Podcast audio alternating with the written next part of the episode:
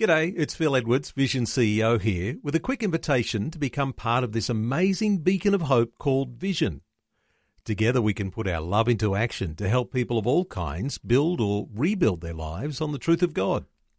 Please consider the part you can play during our upcoming Visionathon appeal, remembering that it's your support that makes Vision possible, including this podcast. Audio on demand from Vision Christian Media. Jesus said, If you hold to my teachings, you are really my disciples. Then you will know the truth, and the truth will set you free. I was once reading the encounter of David and Goliath, and I noticed that David spoke more to Goliath than Goliath spoke to him. You remember that Goliath tried to intimidate David by the things that he said, but David spoke back more to Goliath than Goliath spoke to him. And in a similar way, we enforce the victory that we have in Christ through the confession of that victory. We need to speak to our mountain, not about them.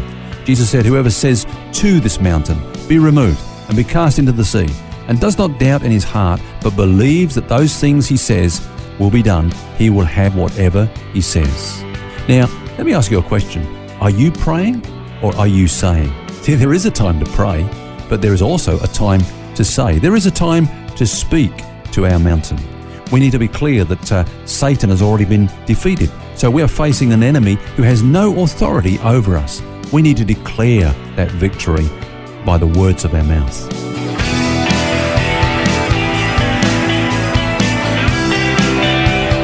This is Set Free with Ken Legg. We've covered quite a bit of ground this week on the subject of spiritual warfare. Hello, Phil's my name, and we're joined once again by author and teacher Ken Legg. Now, Ken, you've been sharing with us that the key in spiritual warfare is to know that Christ has defeated Satan and to learn to stand in that victory. And that includes putting on the armour of God. We've had a look at a couple of pieces of the armour so far. Let's move on to the next one the shield of faith. Yeah, now, Paul says that we are to take the shield of faith with which we can quench the fiery darts of the devil.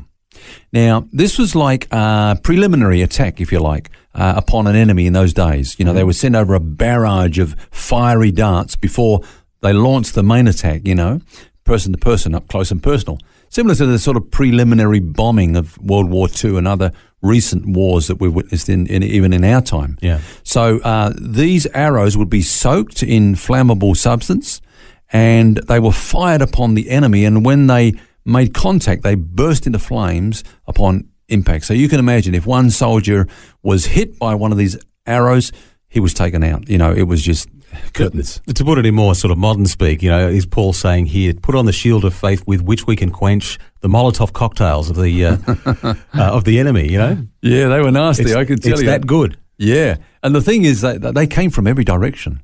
That was the whole point. Is you know they had um, these arrows coming from every direction. Now, when you think about it, you know Paul said earlier on in this passage, um, uh, you know that we might stand in the evil day, and uh, that evil day might be a literal day. Uh, it might be a season. It might be a few weeks or months, but we, we know that we're coming under attack. There are arrows coming at us from every direction. In fact, maybe some of the listeners are going through a, a, a situation like that right now as we talk. They're, yeah. they're just so conscious that they're under the fiery darts of the enemy coming from every direction. And the thing is, you know, you can get up one day and never know what that day is going to bring forth. You know, you might think, oh, just another beautiful day. Then all of a sudden it's all on. Yeah. You know, you're getting attacked big time. Now, the soldier's shield was designed to deal with these fiery darts. Um, there were two types of shield that the Roman soldier used. There was a little round buckler, you know, for the up close and personal. Yep. But that's not what he's talking about here. There was a big shield that he had, which was about four and a half feet uh, in height, and it covered the width of the soldier. And it was made out of wood, but it was lined with leather.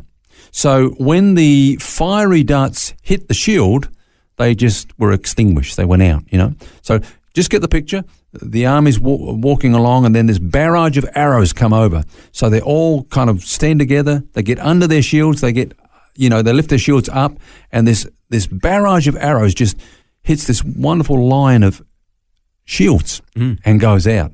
So they get up and they move on again. I've got this picture in my mind of some of the Asterix comics. If you've ever read those, yeah. you know, the Roman soldiers there with their big shields. That's really what it was like, wasn't it? Yeah. Um, you certainly wouldn't want to get hit by one of those fiery darts, and of course, you know they represent the fierce tactics that our enemy is using against us. You know, at, at all sorts of times. Yeah, and you know the Bible actually says that um, Satan's most effective arrows sometimes are people. Let me just read to you from Psalm 11 and verse 2. It says, The wicked bend their bow, they make ready their arrow on the string, that they may shoot secretly at the upright in heart. And, and sometimes he uses people. They're the arrows that he launches at us. So it's one thing to talk about the Roman soldiers and them, you know, putting the shield up there, but what about in practical terms for us to take on that shield of faith? How do we Yeah. actually do that? Well, taking the shield of faith actually means putting the Lord between me and my circumstances. Now, He is our shield. Uh, in Proverbs 30, verse 5, it says, He is a shield to those who put their trust in Him. So, whatever trial uh, you and I are going through right now, we've got to remind ourselves that God is bigger than this, and we put Him between us and our circumstances. Now, I'm a great uh, believer in studying the what we call the first mention principle. I don't know if you've heard about that No, in the? Bible. Well, whenever a subject is mentioned for the first time in the Bible, usually it contains the seed of, uh, or the key, if you like, to give us uh, the meaning of that subject throughout the rest of Scripture, so that we've got the key to interpret it, you know, correctly. Now, the first time the word shield is mentioned uh, is when God said to Abraham, "Fear not, for I am your shield and your exceeding great reward." Now, look at the context in which he said that. It was in Genesis 15, verse 1.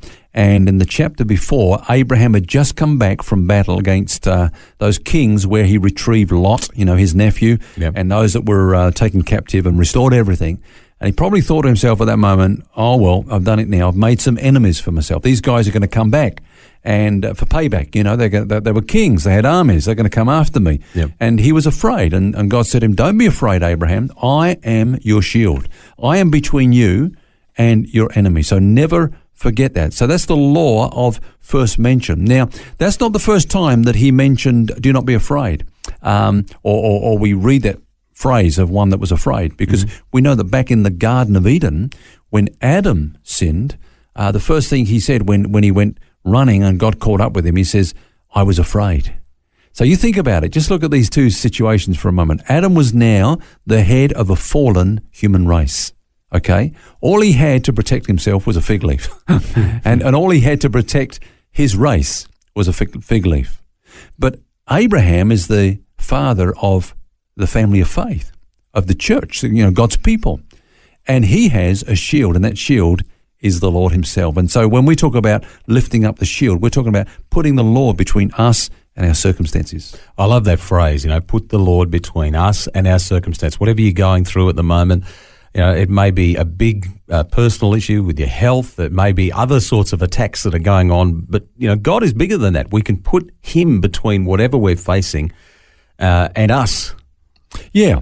If I could just say one final thing, uh, Phil, I, I, you know, I know our time is going here, but um, the Bible talks about God being our shield. It also says that He's our hiding place.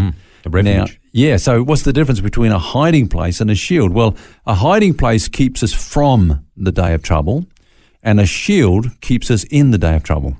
Now, a lot of people might say, "Oh, I love the hiding place, please. Just take me out. I don't want to be involved with this." But th- there's a disadvantage in, in the in the hiding place, and it's this: that the hiding place keeps you in one place. You, it's a place you run to for refuge, Yep. and you're not moving forward. But with the shield of faith, you're moving forward. And I love that analogy because, um, you know, God has called us to something. We've been called to a purpose on earth.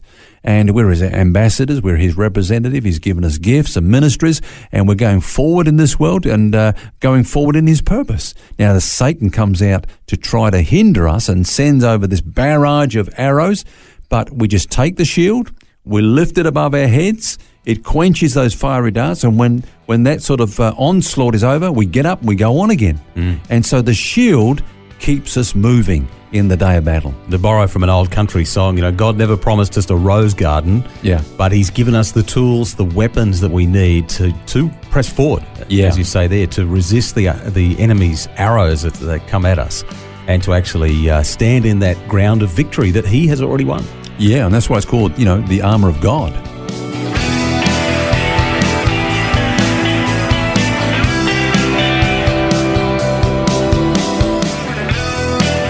Important insight today on the subject of spiritual warfare. And we'll have more for you tomorrow.